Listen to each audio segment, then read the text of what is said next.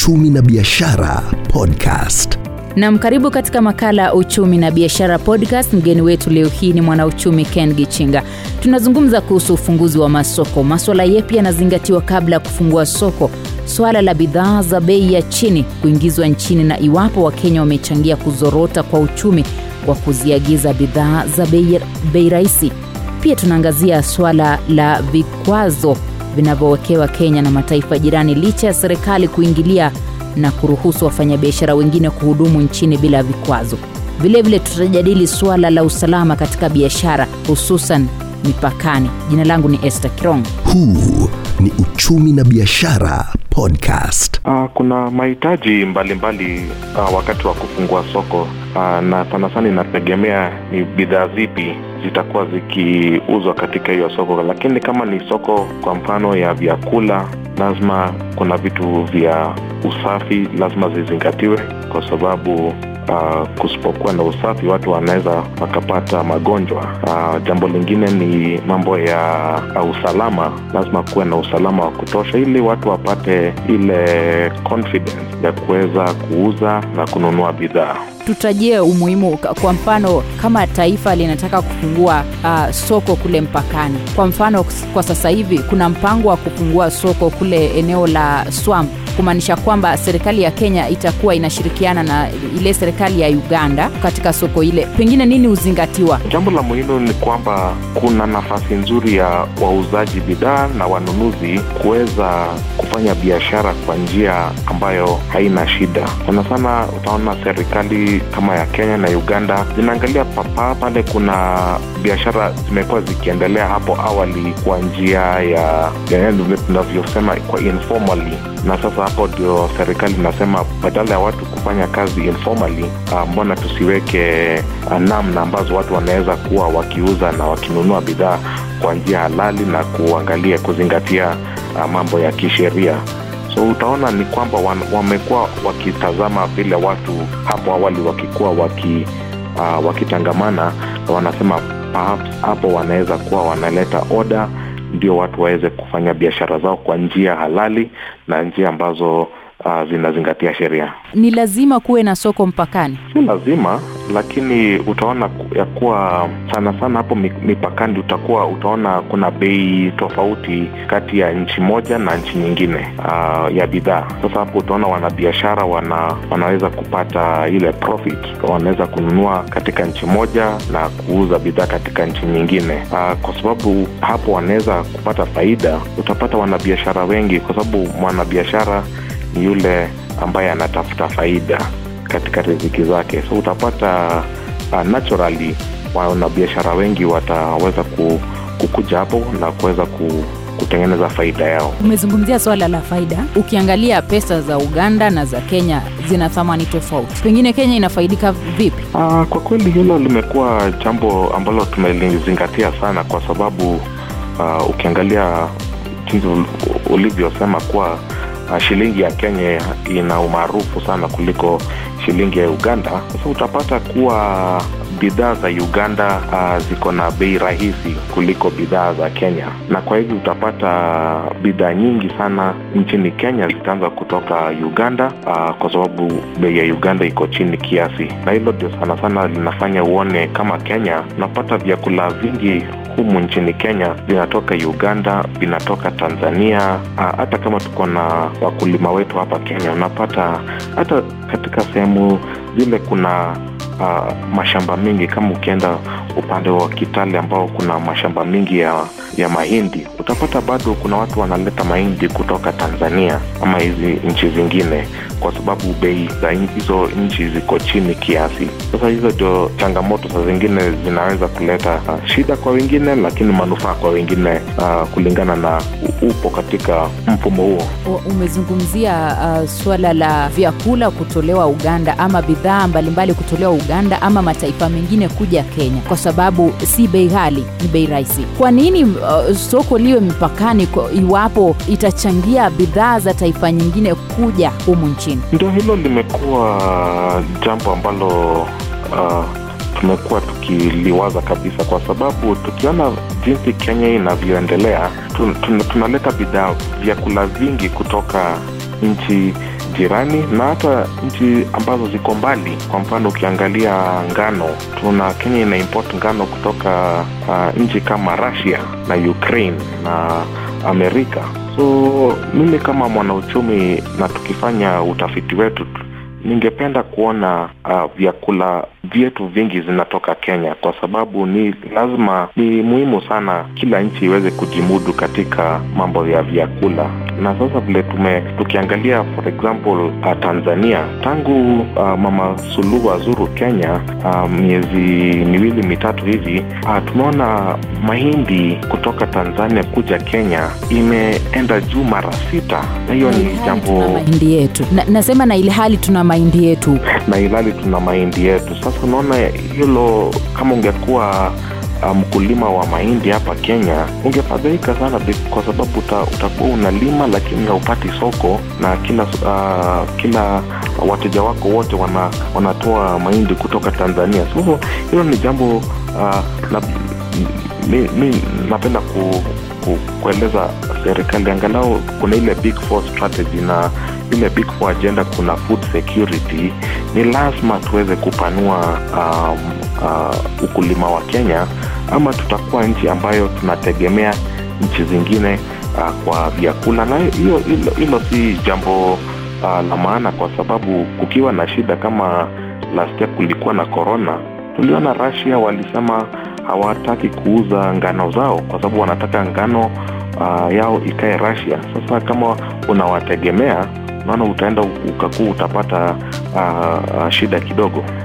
Kwa sababu ukiangalia, nilikuwa nazungumza juzi na mkulima mmoja wa mahindi, anasema kwamba uh, katika duka lake anauza mahindi elfu mbili shilingi elfu mbili kwa kilo tisini, lakini uh, yale mahindi ambayo yanatoka taifa jirani la Tanzania yanakuja kuuzwa 2500.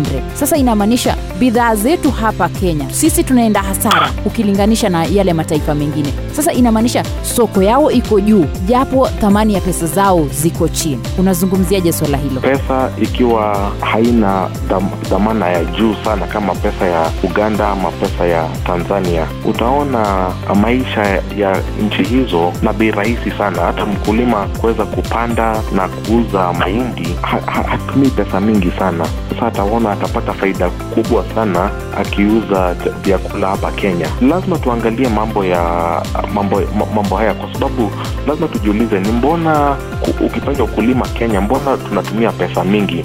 Ni fertilizer iko na uh, tax nyingi sana, ama ni seedlings zimewekwa tax nyingi? Lazima tuanze ku, kujaribu ku, kuwaza ni kwa nini kulima na ku, uh, kupanda mimea Kenya ina bei kali sana, kwa sababu tusipotoa uh, suluhu kwa jambo hilo itakuwa tutakuwa bado tuna tunategemea nchi, nyingine hata uh, kama tuko na nchi ambayo iko na uh, potential mingi sana ya kukuza chakula. Uh, Gichinga, tuzungumzie lile soko la Namanga.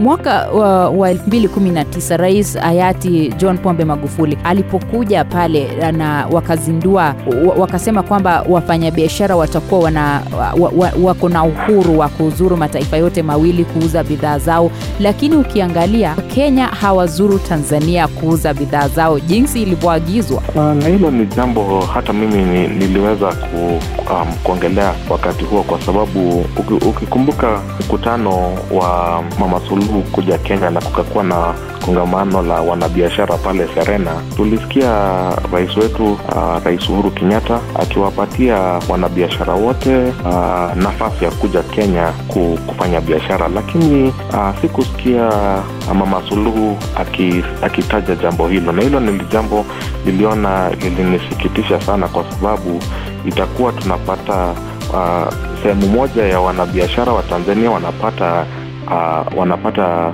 wanaweza kupata riziki Kenya, mm-hmm. lakini watu wetu hawawezi kupata vile, na hilo ni jambo ambalo uh, nili, nilizungumza na nikasema haileti ile balance, balance ambayo inafaa kuwa katika nchi kwa mbili sababu na uki, ukiangalia wale uh, wafanyabiashara wa jamii ya Masai wanapoenda pale kuuza shanga zao wanakamatwa na hata bidhaa zao kuzuiwa. Inamaanisha kwamba sisi wafanyabiashara wa taifa la Kenya tumewekewa vikwazo katika taifa la Tanzania, ili hali uh, viongozi wanatuambia kwamba soko sasa ni huru. uhuru huo hauonekani katika pande zote mbili, na mimi nimesema ni lazima tukianza kutengeneza strategy ya jinsi vile tutakuwa tukifanya kazi na nchi nyingine, lazima wale wanauchumi wako ndani ya serikali wa, lazima wafanye utafiti ambao waweze kupatia ule advice kwa waziri, kwa sababu hapo ndio naona hapo kuna pengo. Sioni kama wanapata ile utafiti na advice,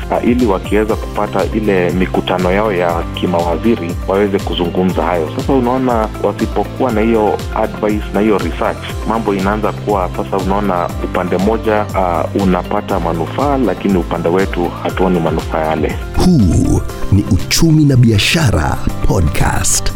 Tuzungumzie suala la kodi. Wale wafanyabiashara wanafanya pale mpakani, kuna wale wa mataifa mengine, kuna wale wa Uganda, kuna Watanzania, kuna Wakenya. Pengine KRA ikienda kule inawatoza wote kodi, na pengine inatumia njia gani kuwatoza kodi, kwa sababu ni wafanyabiashara wa mataifa tofauti. Hilo limekuwa jambo ambalo limeleta uh, mazungumzo sana sana. Nchi zinapenda ku, uh, kuzi, ku, watu wasikuwa wanalipa kodi mara mbili, yani tunaita double taxation. e, sana sana ina, ina uh, nchi, nchi mbili ambazo zinakaribiana mipakani uh, zinajaribu kupunguza kupunguza uh, hilo hilo jambo la wanabiashara kulipa kodi uh, mara mbili. Ndio, ndio tunaona wala, walianza kutengeneza zile one stop border shop ambazo hizo one stop border shop uh, mtu anaweza kujitambua uh, uh, kama yeye ni Mkenya ama yeye ni Tanzania na bidhaa zake zinatoka wapi, kwa sababu hata kama tunasoma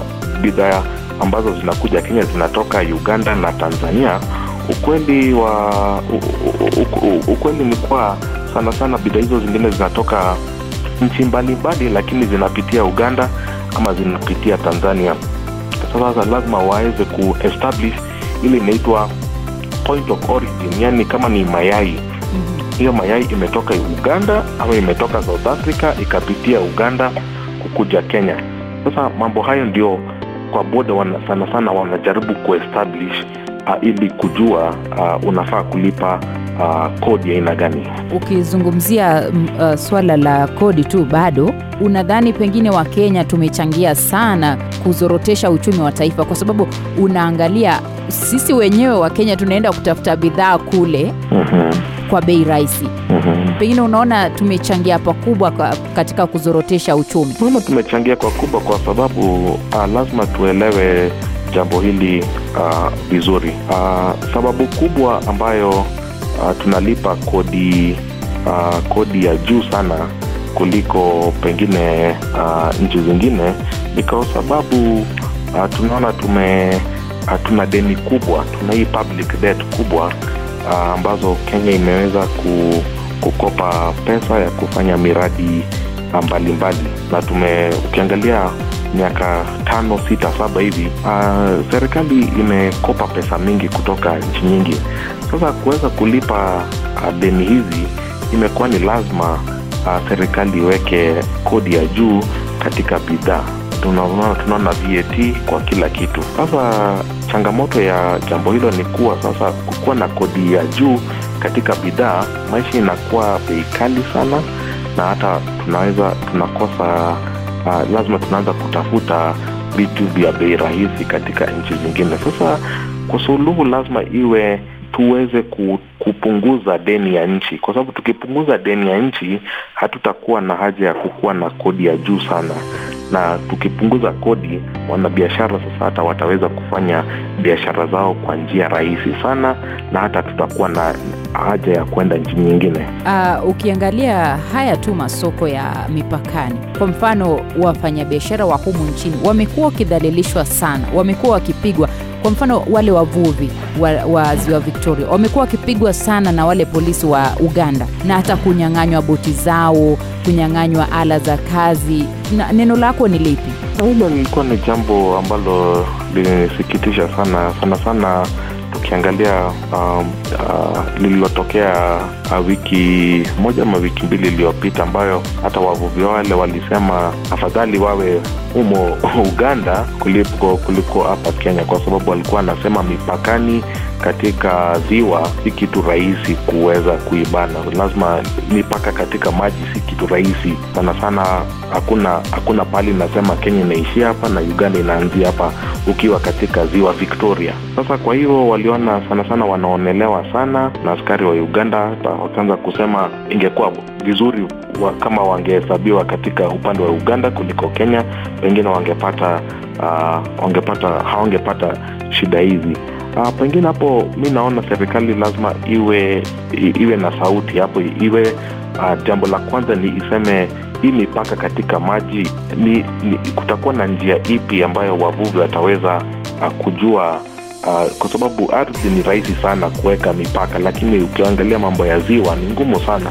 Sa lazima wawe na njia ambayo inayoeleweka. Sasa wavuvi wanajua enyewe tumepita mipaka yetu tuko uganda. Sasa na hilo ni jambo ambalo si ngumu sana. Lazima tu waweze weke wa, wa, watafute mbinu ambazo nchi zingine zina zinatumia zina, zina jambo la pili ni kukuwa na ule agreement na uganda kuwa iwapo watu wa, wa watavuka kuwe na zile njia ambavyo wata watata, wata, wata, wata, wata, wata, wataweza kuwarudisha kenya na hata kama kuna faini lakini kuwe na zile mbinu so, isikuwe ni tu chochote kinaweza kufanyika. Lazima kukuwe na zile mbinu ambazo zinaweza kufuatiliwa ili kila mtu awe na haki yake. Kuna uwezekano serikali ifungue ile international market ili kuepuka haya masoko ya mipakani. Lazima nchi yote lazima iwe na uh, market na hapo mipakani. Lazima ni lazima tuwe na uhusiano uh, njema kati ya uganda na tanzania kwa sababu hizi ni nchi mbili ambazo tunakaribiana sana na pia ethiopia na southern sudan. Na also ni muhimu pia tuwe na zile international markets huko ulaya tukiangalia nchi za kiingereza uingereza hivi. Lakini mimi ningependa ni, ni, kusihi serikali sana iangalie in what imeitwa domestic market. Yaani jambo la kwanza inafaa kuwa domestic market chakula ya wakenya. Uh, naonanga na, na ni jambo la kusikitisha sana nikiona watu wanapanda mimea kuzipeleka huko ureno ama italia ama uh, netherlands lakini uh, mimea, mimea hizo hazipatikani kenya. Naonanga ni jambo ambalo iko na ile iko na kinaya kidogo sasa ningependa lazima tuangalie domestic demand. Na ukiangalia nchi kubwa kubwa kama amerika uh, na uchina jambo la kwanza kwao inakuanga domestic market yaani raia wa nchi hizo. Na kama ni amerika wana, wanaweka uh, wanaweka uh, uzito sana katika ukulima wa kulisha wa amerika na china vivyo hivyo. Na lazima kila nchi iwe na hiyo priority ya lazima uweze kuwalisha uh, raia wa nchi yako kwanza na ile itabaki uweze kuuza katika soko za kigeni. Na ushauri wako kwa serikali ni upi tukimalizia? Uh, ushauri wangu ni tuangalie vile tulisema kuna ile big four agenda ya uh, big four ambayo kuna agriculture na food security. Ningependa kwanza kwa bajeti tuweze kupanua allocation ya ambayo inaenda kwa ukulima. Kwa sababu ukiangalia bajeti iliyopita tuliweka tu asilimia mbili uh, lakini kenya inafaa kuweka asilimia kumi uh, ya bajeti katika uh, sekta ya ukulima kwa sababu hiyo ni sekta ambayo inaweza ku, uh, kuajiri watu wengi na kuweza ku, kuleta manufaa mingi katika nchi. Uh, jambo la pili ni lile jambo la extension officers ambayo ukiangalia hapo zamani kulikuwa na miradi ambayo kuna extension officer yani, yani wale watu wanaenda katika mashinani na wanaweza kufundisha um, wakulima mbinu za kuweza kufanya ukulima uh, kwa, jin, uh, kwa mbinu, mbinu, mbinu nzuri ya kufanya ukulima. Siku hizi nikifanya utafiti wangu nafikianga wakulima wanasema uh, utafiti unafanywa nairobi lakini haufikii watu huko mashinani so ni lazima watu serikali yake pesa ya extension officer waweze, kuenda kwenda mbali kuweza kuelimisha wakulima mbinu ya kuchagua kama ni mbegu nzuri ama mbinu ya ku, kuweza kunyunyuzia maji mbinu kadhaa Shukran sana Ken Gichinga. Hadi wakati mwingine, mimi ni Esther Kirong. Huu ni Uchumi na Biashara Podcast.